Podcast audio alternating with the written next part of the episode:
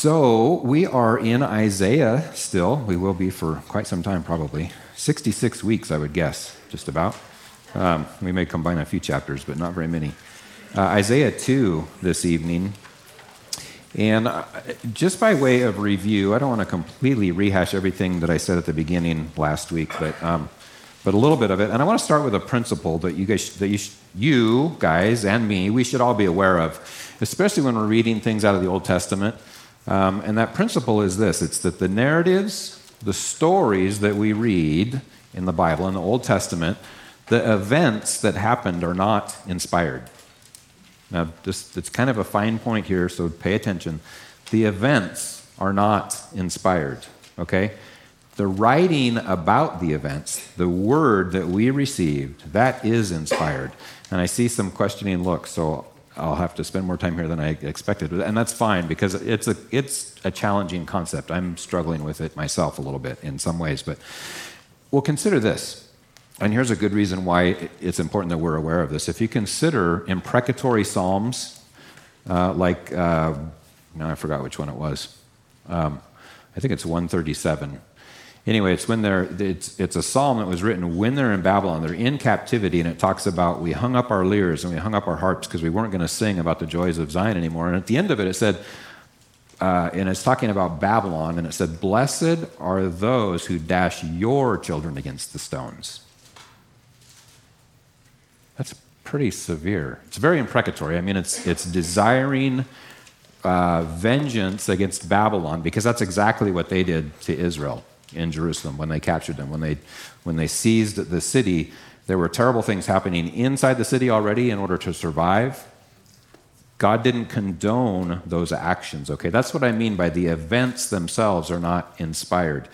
Now, the writing about those events is the way that the authors choose to write, the order that they put things in, the, the wording that they are very carefully selective about how they're writing these things.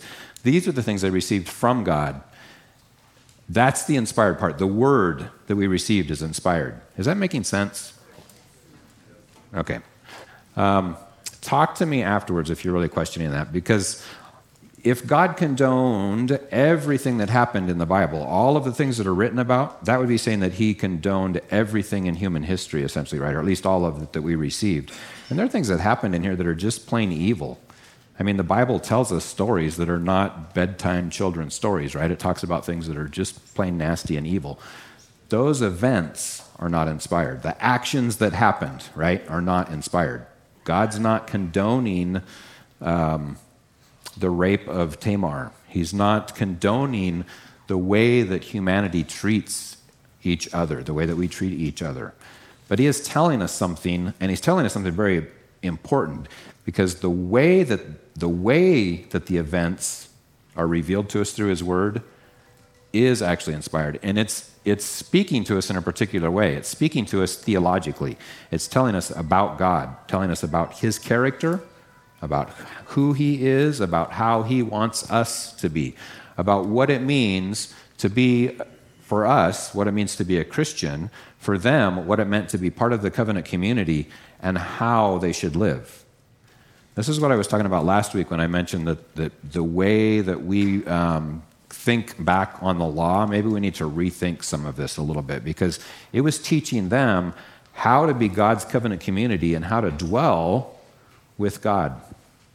And if it was teaching them that, then we can receive some kind of wisdom from it too. Now, I'm not saying we need to go back and live like Jews. That's not what I'm saying at all. That would be against everything that Paul writes in the New Testament, right?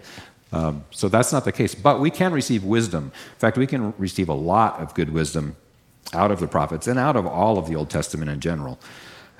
Um, so, again, if you've got questions about that point, if it's not quite making sense, come talk to me afterwards. Uh, but it's important that we do realize that, that um, otherwise, it's really difficult to explain some passages in the Bible to people that are look, from the outside looking in, going, What kind of a God tells people to dash babies against the rocks, right? I mean, God does not do that. Um, he has allowed it, right? I mean, he's allowed it as discipline, but mostly it's just the evil of humanity being acted out upon other humans. Um,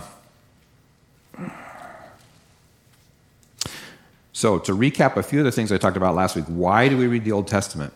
And I'm just going to buzz through these a little quicker, but same points. Most of these are the same points I made last week because it's the prequel story, right? It's a story that happened before the New Testament. It's a continuation. The New Testament is a continuation of all the things that we read about in the Old Testament. We get the creative story, we get uh, creation, we get the fall, we get the redemptive history, what God's been doing in mankind, all the way through the Old Testament, the ways that He's making available to, to be back into relationship with Him, culminating in the New Testament when He, when he brings a new covenant. And instead of giving us rules and regulations about what our outward life should look like, he writes his law on our hearts and starts changing us from the inside, right? This is the point of the new covenant. Um, and then culminating in the, redemp- the uh, recreation in, in uh, Revelation, the new heavens and the new earth. So it's all one long continuous story. This is why it's important for us to spend time in the Old Testament. It's the same religion. Um, it's the outgrowth, or it's an outgrowth of Judaism. It's the culmination of everything in the Old Testament, right? It, all of that's pointing to the New Testament, pointing to Christ in particular and I said this last week, but their Messiah is our Messiah. It's the same Jesus, it's the same Messiah. They just missed it. They just completely missed him. They didn't recognize him. And I, it's based on faith, not performance. But there is this outworking of our faith, which comes, shows itself in obedience. It manifests itself. Our faith manifests itself in obedience to God, living, um, loving, the Lord our God with all our hearts, minds, and souls, and loving our neighbors ourselves. That's how our faith manifests itself, which fulfills the law, essentially, right? I mean, if you obey those two things, Jesus said you've done well. Um, or that he said that those are the most important commandments. And again, they perfected the outward appearance of following the law, but that did nothing for them because there was no heart change. Consider so some of this is new material, some of it's old, right? Consider this is new. Consider the Beatitudes. What Jesus said. What did he how did he transform the law in the Beatitudes? He said, You've heard it said, Thou shalt not commit murder. But I say to you that even if you think it. So it's not about the performance of the action. That's like the bare minimum is that you don't go out and kill somebody, right? This is the bare minimum of following that rule or that law, that instruction, really. Um, but the deeper meaning there is that if you're even harboring resentment and hate and, and malcontent in your heart and in your mind, you might as well have gone out and killed the person because you've done it in, internally, and that's just as bad in God's economy. So he took what they were practicing as this outward expression of God's character, and Jesus said, No, it's actually internal. It's what's coming from inside of you that matters, not what's on the outside. Um, so again, they misunderstood it. They resisted. Re, they received it as a list of do's and don'ts rather than a righteous way of dwelling in God's presence, and also bearing witness of God's character to the rest of the nations. That was their purpose. That's why He had the law, the Torah, the instruction for them to show them how to live a set apart life, actually dwelling with Him, or Him actually dwelling with them, um, and also to bear witness to the rest of the nations of God's goodness and His glory. I mentioned last week also that the Old Testament gives us a better view of the transcendent God, his the all powerfulness of God. Because in the in the New Testament, speaking of Jesus, we receive him, we see him as a fellow human in so many ways, rightly so, as a friend. He calls us brother, um, fellow heirs. So he represents the immanence, the closeness of God, the personal relationship. But there is also this other side, and it's not a different God, right? It's not like Old Testament God transcendent, New Testament God immanent. The same God in both testaments, in both covenants, is both transcendent and immanent, both far away and all powerful, and yet at the same time close to us, near to the brokenhearted. Um, and again, it's this Jesus of peace, this one riding in on the donkey colt that we want to know, that we want to share with other people, because if they haven't met him, the Jesus they are going to meet is the one riding the war horse. And you don't want to meet him without knowing the other Jesus and committing your life to him. Um, I mentioned Timothy 3, 6, 2 Timothy 3.16 last night, or last week, that all scripture is breathed out by God and profitable for teaching, reproof, correction, for training in righteousness, that the man of God may be complete, equipped for every good work. That includes everything in the Old Testament, everything in the New Testament. Everything that we consider Scripture is breathed out by God and profitable. And then here's some new material, just another reason why we read the Old Testament and why it's important that we should look into it and, and understand it as best we can. Jesus said in Matthew 5, He said, Do not think that I've come to abolish the law or the prophets. So the Torah, the first five books, or the prophets, all the prophetic books, Isaiah being included in the, the prophets. He says, I have not come to abolish them, but to fulfill them.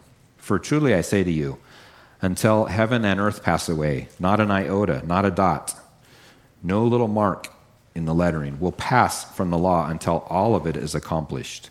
Therefore, whoever relaxes one of the least of these commandments and teaches others to do the same will be called the least in the kingdom of heaven.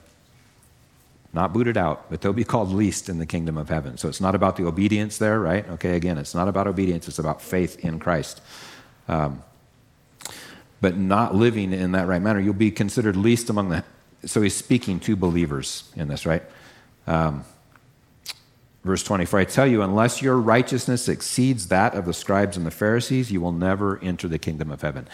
They were pretty darn righteous on the outside. By all appearances, they, they had it going on. Um, they were the cool religious people of the day, for sure, uh, at least in their own minds. But internally, they were not changed. And our righteousness, actually does exceed the scribes and Pharisees because we've received, if you're walking with Christ, because we've received Jesus' righteousness in place of, of our own, which is as filthy rags. Um, so there's great wisdom and insight to be gained by reading the Old Testament. And as we continue our study in Isaiah, it's also important to understand a few things about the prophets uh, in general. What is a prophet? What did they do? What was their job? Um, we often think, and rightly so, we think that prophets, uh, they were people that spoke foreknowledge. They spoke of things to come, things that were going to come to pass, and they certainly did that. That wasn't their primary job. Their primary job was actually to, um, to call the people of Israel, to call the people of the covenant community back to the covenant.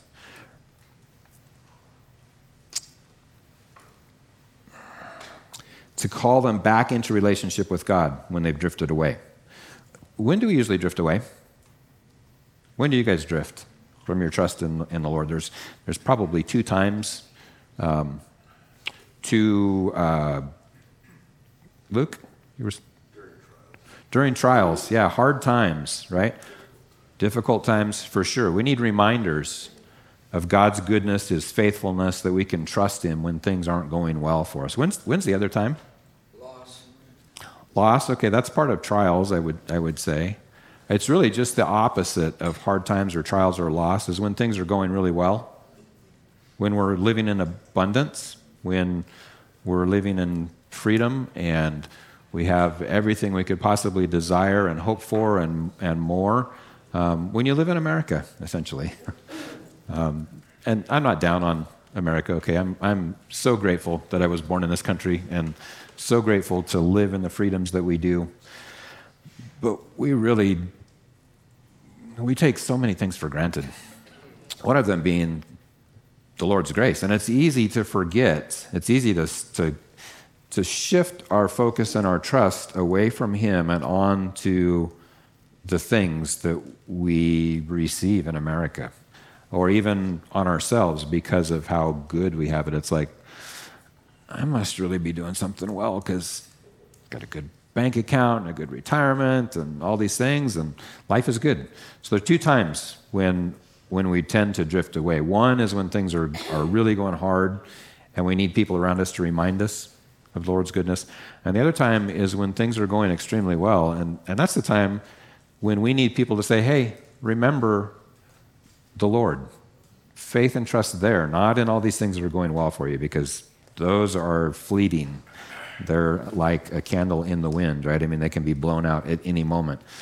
That's the kind of environment. That's the kind. Uh, that's the time frame actually that Isaiah is speaking into. Things were going really well for Israel, uh, especially well, both kingdoms really, the northern kingdom of Israel and the southern kingdom of Judah, they were both experiencing a time of, of um, relative safety. They had a fairly strong army under King Uzziah in the south, and um, and they were, they were fairly profitable. I mean, they were, you know, business was good. Inflation was low and business was good, and, and they were doing okay. I mean, they didn't have a lot of concerns or worries in, that, in those moments. And Isaiah is speaking into that, saying, Listen, things might be going well right now uh, financially. Uh, the markets are up, and things might, the government is strong, the military is doing well, but spiritually, you're bankrupt. And this is what the, the prophets were continuously reminding them of, whether they were in good times or bad times. He was reminding them, You're spiritually bankrupt. Come back to the covenant, come back to the Lord. Um, so,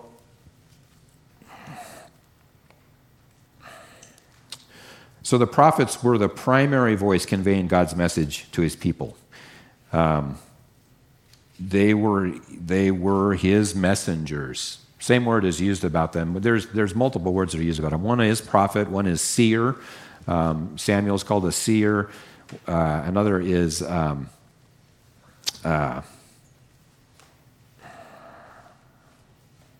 uh, messenger. It's the same word that's used of the angels, um, that they are God's messengers.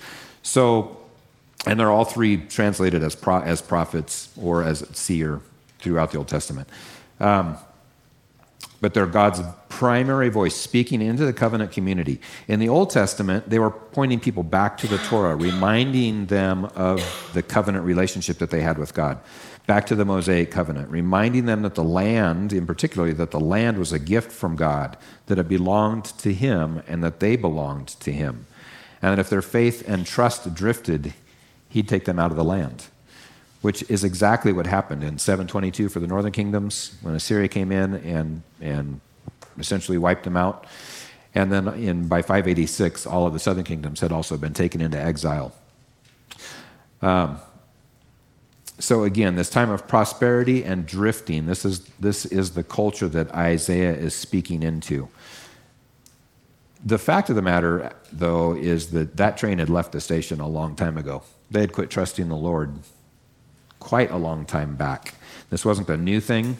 Um, with the exception of a, of a, few good things in the South and a few reforms along the way, there was, if you guys remember this when we were going through Samuel and, and 1st and 2nd Kings, there was just a steady downward spiral, especially of the spiritual um, the spiritual temperature of both the north and the south.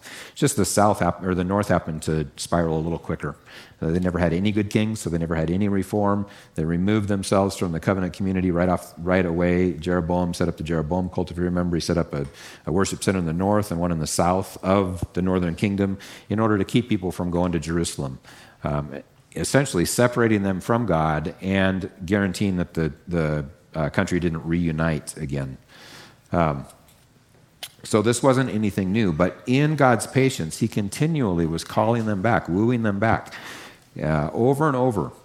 He would have been more justified, or he would have been perfectly justified, actually, to have just given up on them long before he did, or brought discipline. He didn't give up on them, but he brought discipline upon both the north and the south. Um, and he could have done it long before he did. Uh, so prophets the primary voice speaking for God, pointing people to the old, back to the Mosaic covenant in the Old Testament, and in the New Testament, in the New Testament, in the New Testament, pointing people toward the new covenant. That would be a modern day prophet. Essentially, it's what we do when we're preaching, teaching the word.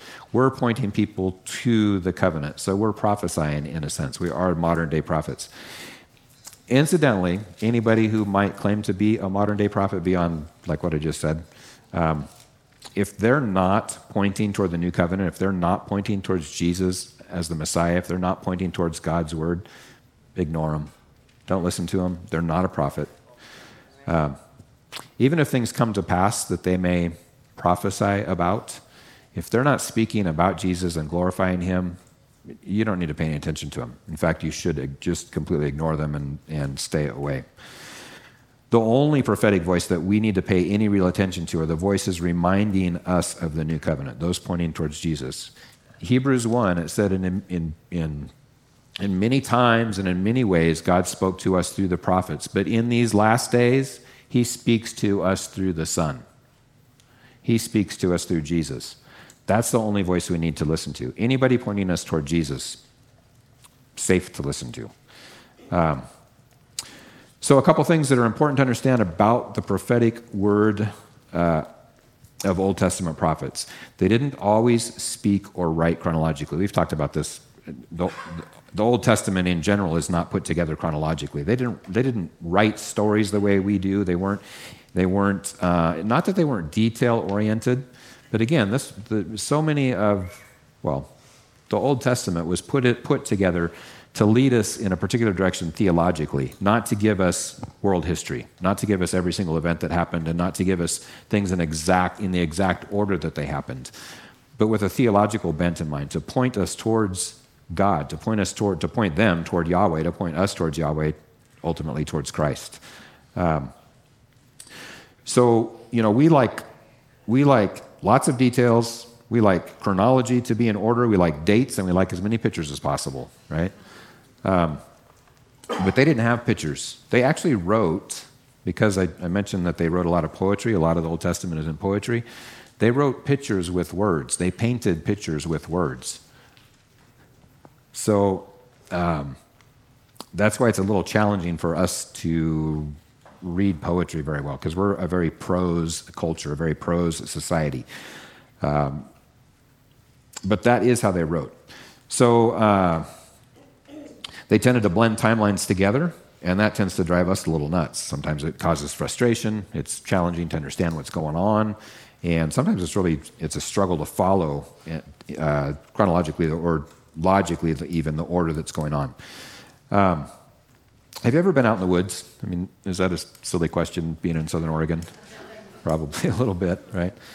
Well, consider when you're out hiking and or horseback riding or snowmobiling, whatever it might be, out hunting, and you're you're at a high point, um, someplace where you can see well right out across the horizon. Even like men's backpacking trip just happened. It's like, hey, we can just hike over to that next peak and go up to the top of it. It's not that far away, and it, it doesn't seem that far. I mean, the perspective doesn't necessarily seem that far, right? Until you get down into the valley and you discover just how deep it is and how many little other hills there are in the way and how many big rock bluffs there might be in the way. And, and then, you know, as you're in the middle of it, you start to, to realize just how far apart that other peak that you were looking at is.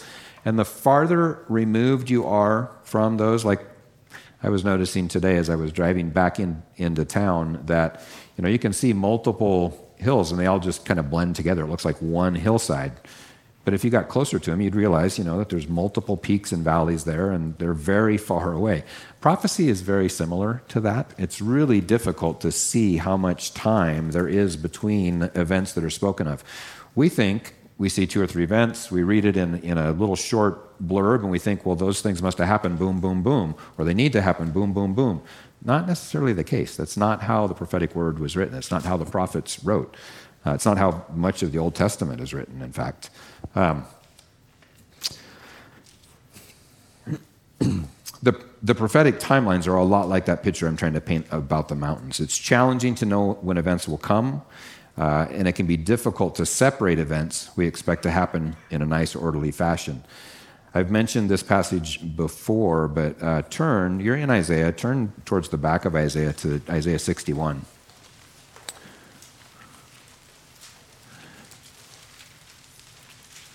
You might recall in Luke chapter 4 verse 17 it says that jesus was he's in the synagogue in nazareth nazareth and they, they hand him the scroll of isaiah and he begins to read and he reads he reads this right out of isaiah 61 the spirit of the lord god is upon me because the lord has anointed me to bring good news to the poor he has sent me to bind up the brokenhearted, to proclaim liberty to the captives, and the opening of the prison to those who are bound, to proclaim the year of the Lord's favor. Boom, he stops right there. Well, the sentence doesn't stop right there. The passage doesn't end right there. It goes on and talks about the day of the Lord's vengeance. Uh, but Jesus didn't come to bring the day of the Lord's vengeance then. There's, there's well, how long has it been? 20, 2023 years? Minus 30. So 1990 some years, right, since, since the crucifixion. Um, so there's at least 1900 years, 1900, almost 2000 years between, between those two lines in our Bible, right?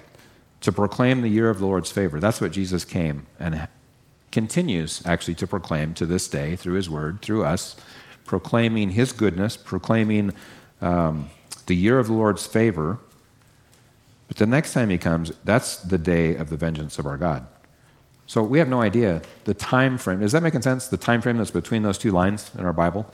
Um, you would expect it to just be boom, boom, boom, but no, there's a huge gap there. This happens in other places as well. Um, it's not unusual, uh, but we need to understand that in order to be able to receive God's word well. Um, another feature, one that we'll one that we'll see in tonight's passages, is uh, a well, flashbacks happen, right, or flash forwards. You see those in movies. It's a it's a great tool to fill in gaps, to fill in about characters, uh, maybe to fill in timelines, just to give backstory, right? Uh, well, in this case, uh, oftentimes the, the uh, prophetic word will flash forward to a future event, and then it may come right back into the modern times or the, the immediate timeline. And again, it's, it's difficult to see that or to decipher that, um, especially if you're just blowing through the passages, if you're not slowing down and taking some time in them, or not, you know, reading very carefully and understanding that uh, this is happening. We're going to see that tonight. This this section actually, we're only doing chapter two, but this section goes from chapter two through uh, all the way through chapter four. And the layout of those three chapters is you've got this hopeful future that hasn't happened yet, followed by the reality of how Jerusalem and Judah really is, uh, and then followed by in, in uh, chapter 4, again, the glorious future that is coming, that will come to be. Um, so there's flash forward, back to reality, and then a flash forward again to the hope of the future. And we're only going to look at a short chunk of it tonight, but um, that, hap- that, again, that also happens throughout, uh, especially in the prophets. Another common occurrence or element of the prophets you should be aware of is that there's oftentimes a near and a far fulfillment. I think Pastor Rob mentioned this in the introduction, the overview for Isaiah. There will be a, pro- a prophetic word given, and there will be an immediate fulfillment of that word. Oftentimes, it doesn't completely fulfill everything about it, which is pointing toward a future fulfillment, a fuller realization of what's being said. Uh, and the, the, famous one is Isaiah 9, right? When he talks about a child shall be given to us. There's an immediate fulfillment of that. I, one of Isaiah's kids is probably the immediate fulfillment to that prophecy. But then Jesus is the ultimate fulfillment to that prophecy, uh, which is pretty obvious because the, uh, I mean, Isaiah's child didn't bring about world peace. Didn't you know the, the, the government didn't rest on his shoulders, and he wasn't the eternal Father and Prince of Peace, and all of these uh, titles that we would we would associate with the Lord. Um, so this near and far fulfillment happens quite often, also not in every prophecy, but in many of them. Um, and you'll pick up on this as you as you read ahead. You are reading ahead, right, in Isaiah. Yeah? Let me encourage you to do that. It'll help a lot if you're reading ahead regularly. At least read what we're going to be in next week, which is going to be one chapter at a time for the most part. But if you're reading small sections and just staying ahead of us and even rereading some, it'll help a lot in, in um, understanding what's going on. And you'll get more out of our Wednesday night times together. Um, so I encourage you to do that. But you'll, you'll read things, you'll see things, you'll pick up on things that, that uh, you'll actually see prop prophetic word happening, and then you'll see fulfillments where it's like, oh yeah, that's they was just talking about that two chapters ago. But there's something that just doesn't quite sit right because maybe it, it's not. Um, you know, there was a lot of details in this prophecy, and not all of those happened. You know, some of the details did, but not all of them. Uh, you'll recognize those things. You'll also you'll read things and you'll go, that sounds just like Jesus. Sounds just like the story I remember from you know Matthew, Mark, or Luke, whatever, something in the New Testament. Um, absolutely, you're, you're catching on. That's exactly what should be happening as you're reading through Old Testament, seeing some of these prophecies being fulfilled in Christ for sure, and others that it's like, well, that hasn't happened yet. In fact, we're going to see one of those tonight. Um, something that hasn't happened yet. There's maybe a, probably a partial fulfillment of it, but it hasn't come to pass completely. Um, so, again, the prophet's primary job calling the people of Israel calling the covenant people back to the covenant relationship. Or else, remember the, the three main, uh, the thrust of the prophets is Israel, you have broken the covenants, repent. No repentance, then judgment. But there is still hope, both for you and for the nations, a future hope and a future glory. Uh, so, okay, let's get into the word. Isaiah 2 is where we'll be. There, again, there's a hopeful and a distant prophecy here, followed by some intermediate prophetic judgments. And then, again, the section ends in chapter 4 with another hopeful but future prophecy. We're only looking at chapter 2, but we are going to see, or what we are going to see here, is a glimpse into the future, uh, a reminder, and then a reminder right after that of how things really are, and some advice on who to trust. Okay? So we'll start, let's read uh, chapter 2, verses 1 through 5. The word that Isaiah the son of Amoz saw concerning Judah and Jerusalem. It shall come to pass in the latter days that the mountain of the house of the Lord shall be established as the highest of the mountains, and shall be lifted up above the hills, and all the nations shall flow to it. And many people shall come and say, Come, let us go up to the mountain of the Lord and to the house of the Lord of Jacob, that he may teach us his ways, and that we may walk in his paths. For out of Zion shall go forth the law, and the word of the Lord from Jerusalem. He shall judge between the nations, he shall decide disputes for many peoples, and they shall beat their swords into plowshares, and their spears into pruning hooks. Nation will not lift up sword against nation, neither shall they learn war any more.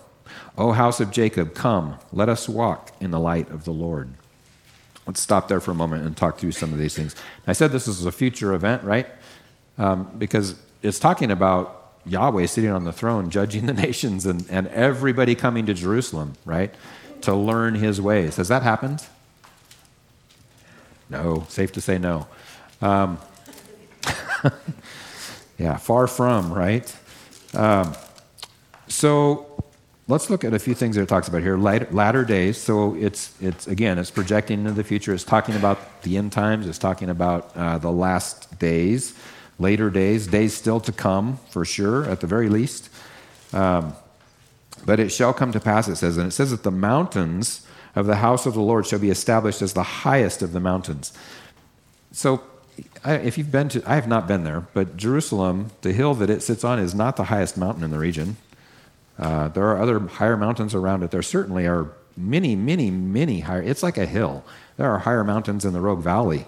Uh, Roxy Ann is probably close to as high geographically in one, maybe not elevation wise, but um, so there's nothing that impressive about the mountains there.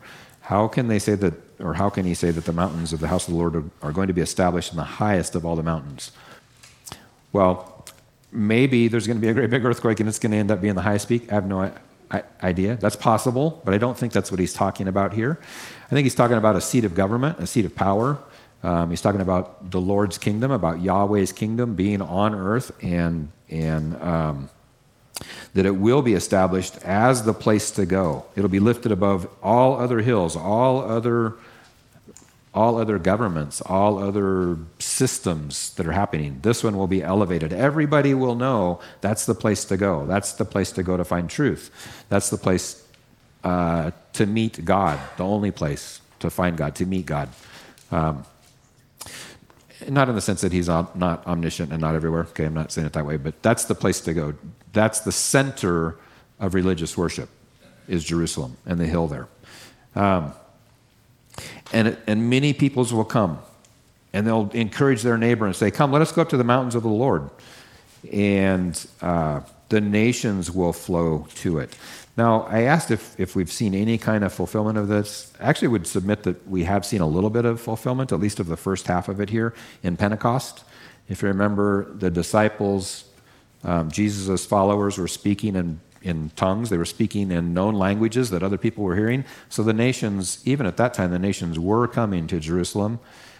and the word of the Lord went out from there. So there's at least this beginning, this idea of a beginning of this happening, but there's a future fulfillment. Revelation 20 is when all of this happens, I, I think. My view would be that the millennial reign, when the Lord comes and establishes his kingdom on earth for a thousand years, this prophecy will be completely fulfilled. Um, Yahweh will sit on the throne. And look at the things he's going to bring. You, see him in verse 5. He's going to judge between the nations. So he's going to bring justice, he's going to bring peace, and he's going to bring an end to the idea of war. No more battles. They're going to, they're going to beat their, their weapons into plowshares. Um, so no more war, no more talk about war, no, no more learning about war. And then in verse 5, we hear, we see a plea to return to the ways of the Lord. O house of Jacob, come, let us walk in the light of the Lord. Uh, this is the prophet calling them back to the Lord, calling them back to the covenant, right? Because now he's going to, to jump right in and say, This is the reality of how things actually are. You're a mess, essentially, is what it says in 6 through 22. But let's read through it. For you have rejected your people, the house of Jacob, because they are full of things from the east, and of fortune tellers like the Philistines, and they strike hands with the children of foreigners. Their land is filled with silver and gold, and there is no end to their treasures. Um, and their, their land is filled with horses, and there is no end to their chariots. Their land is filled with idols. They bow down to the work of their hands, to what their own fingers have made. So man is humbled, and each one is brought low. Do not forgive them. Enter into the rock and hide in the dust, from before the terror of the Lord and from the splendor of his majesty. The haughty looks of man shall be brought low, and the lofty pride of men shall be humbled. And the Lord alone will be exalted in that day. For the Lord of hosts has a day against all that is proud and lofty, against all that is lifted up, and it shall be brought low, against all the cedars of Lebanon lofty and lifted up, and against all the oaks of Bashan, against all the lofty mountains, and against all the uplifted hills, against every high tower, and against every fortified wall, against all the ships of Tarshish, and against all the beautiful craft. And the haughtiness of man shall be humbled, and the lofty pride of men shall be brought low.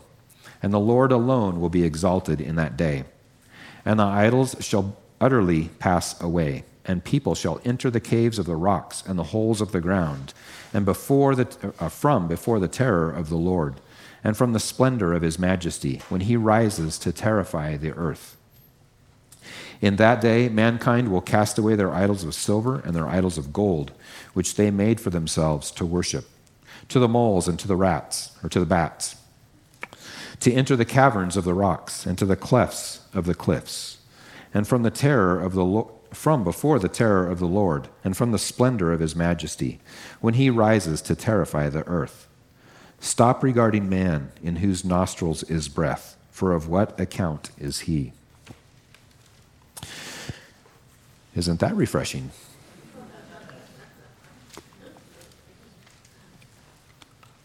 Speaking of judgment here, it's like no repentance. He calls them to repentance in verse 5, he calls them to return to the paths of the Lord. And then it's like, okay, no repentance. Well, here's judgment that's coming. Here's what. Here's how things really are right now, and here's here's the judgment that is coming. Here's the uh, um, here's what the Lord's bringing because of your disobedience. So walking or working our way back through here, things from the east. It talks about things from the east there in verse six. There's this idea that everything east of Eden, because the Lord banned Adam and Eve out of Eden and sent them east that this is a picture of heading toward evil, headed, headed toward uh, things that are uh, moving away from God. Moving east is moving away from God. That's why we all live on the West Coast, right? If only that, if only that were true. That's why we live in the Rogue Valley. it's why we come to church to be closer to God. yeah. Um, no, but seriously, this idea of, of moving away from God is, is things of the east. Uh, there's also, consider the things that are east of, of uh, Jerusalem, right? You've got um, Assyria, really is kind of to the north, but it's also north and east. You've got Babylon, which is almost a direct shot east, and that was kind of the center. Think Revelation, it's like the center of uh, everything anti God, right? Um, Babylon. So uh, things of the east have infected you and have come. Fortune tellers like the Philistines. There was this part of the reason I walked through, talked about what prophets were, is there was this idea that prophets were um, like ecstatics, right? That they, they went into these tremors, that they were uncontrolled, they, they went into these uncontrollable uh, fits, I guess, because they were taken over by a spirit, right?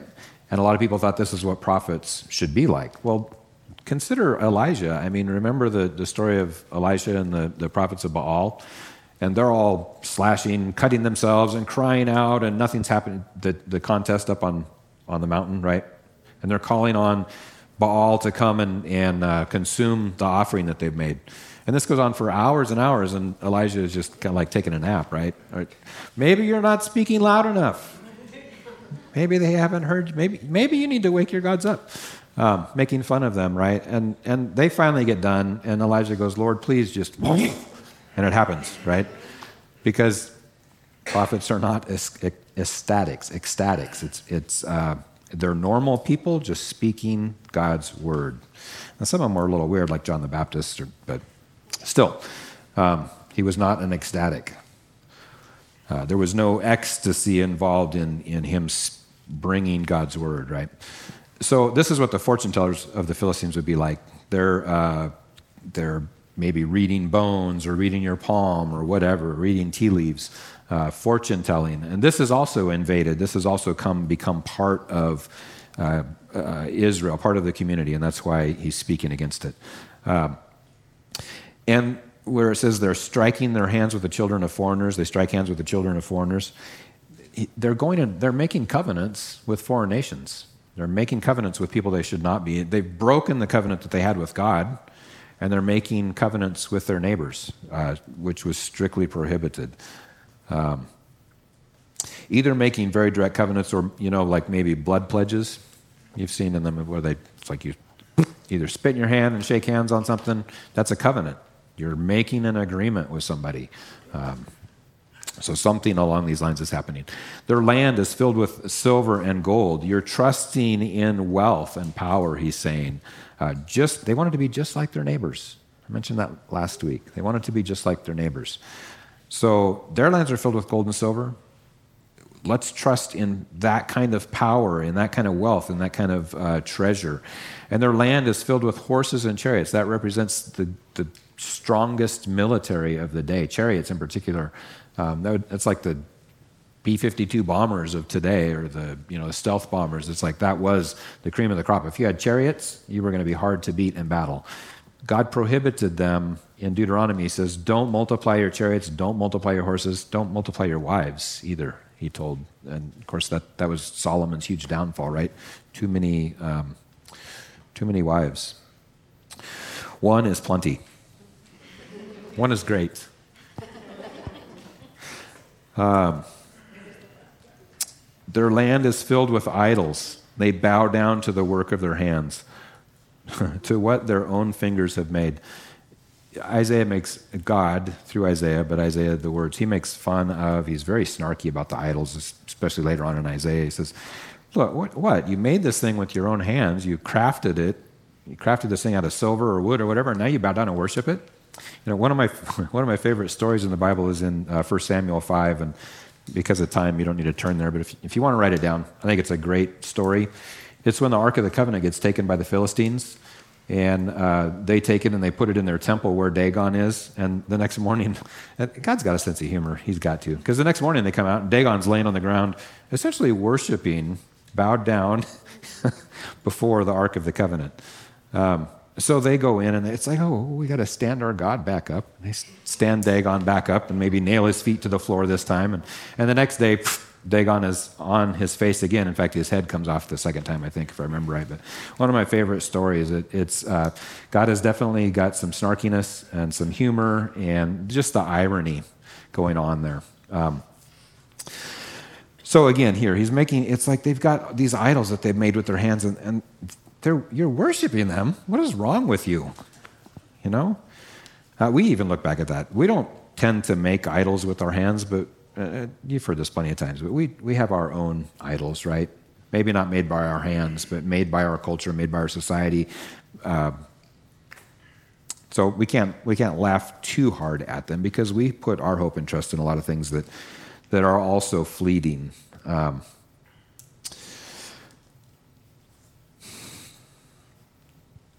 so and they exalt themselves here.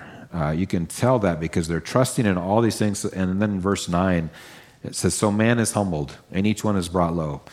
Uh, somewhere it's written that those who exalt themselves will be humbled and brought low, right? Here's an example of it. And those who humble themselves will be exalted. Uh, you'll be, if we're humbling ourselves, we'll be exalted before the Lord. We'll share in His glory.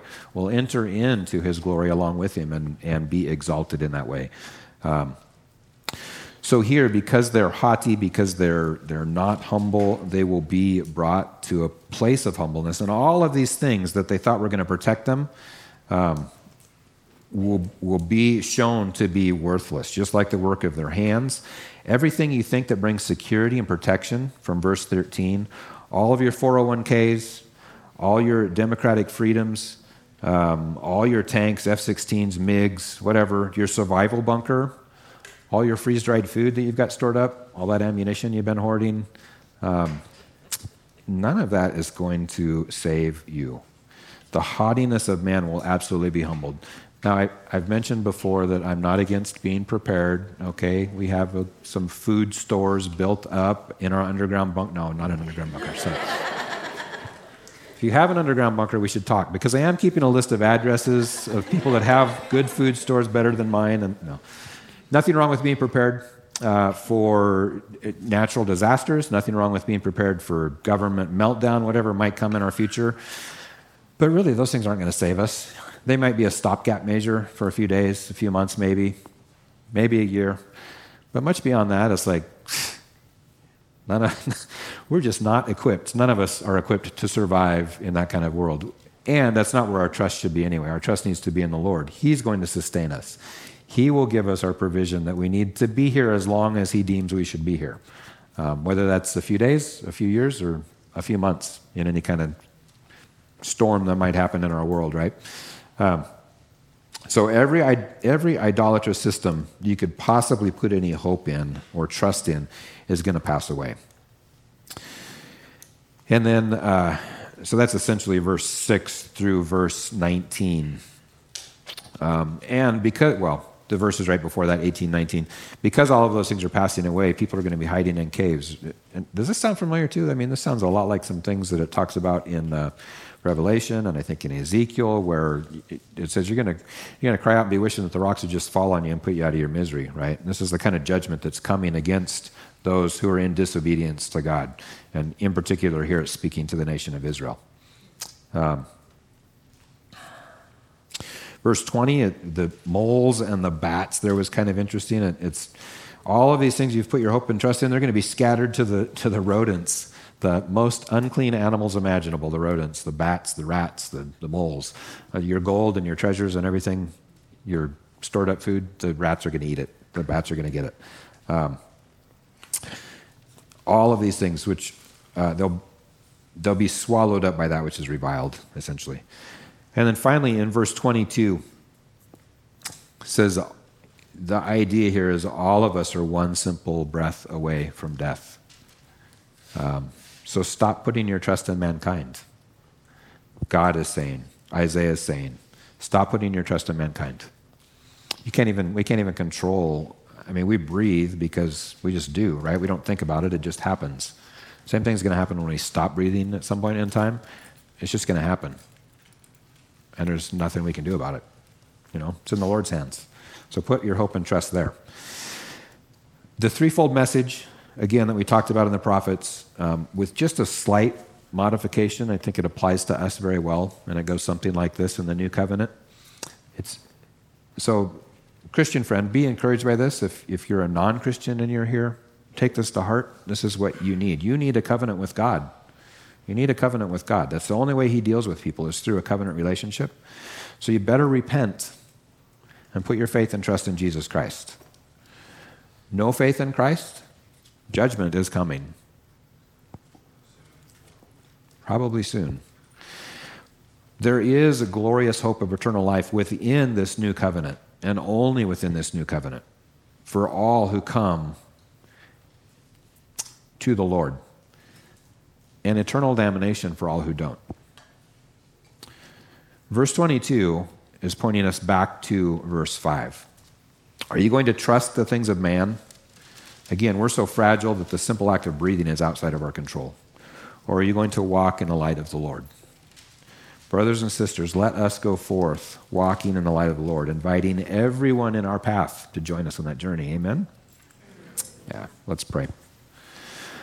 Father, we're thankful for your word. We're thankful um, for the prophets who continually called the people in the covenant community back to you, to reminding them of the covenant relationship that they were in, and, and really pleading with them to return to your path, to return to good things, uh, to return to the Lord.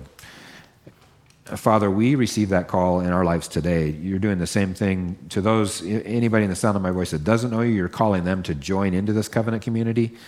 And for those of us who have put our faith and trust in you, you're reminding us that we really do belong to you, that um, you really do expect some things out of us. You expect our faith and our trust, and, and uh, we put our, all of our eggs in that basket, all of our hope in that, Lord.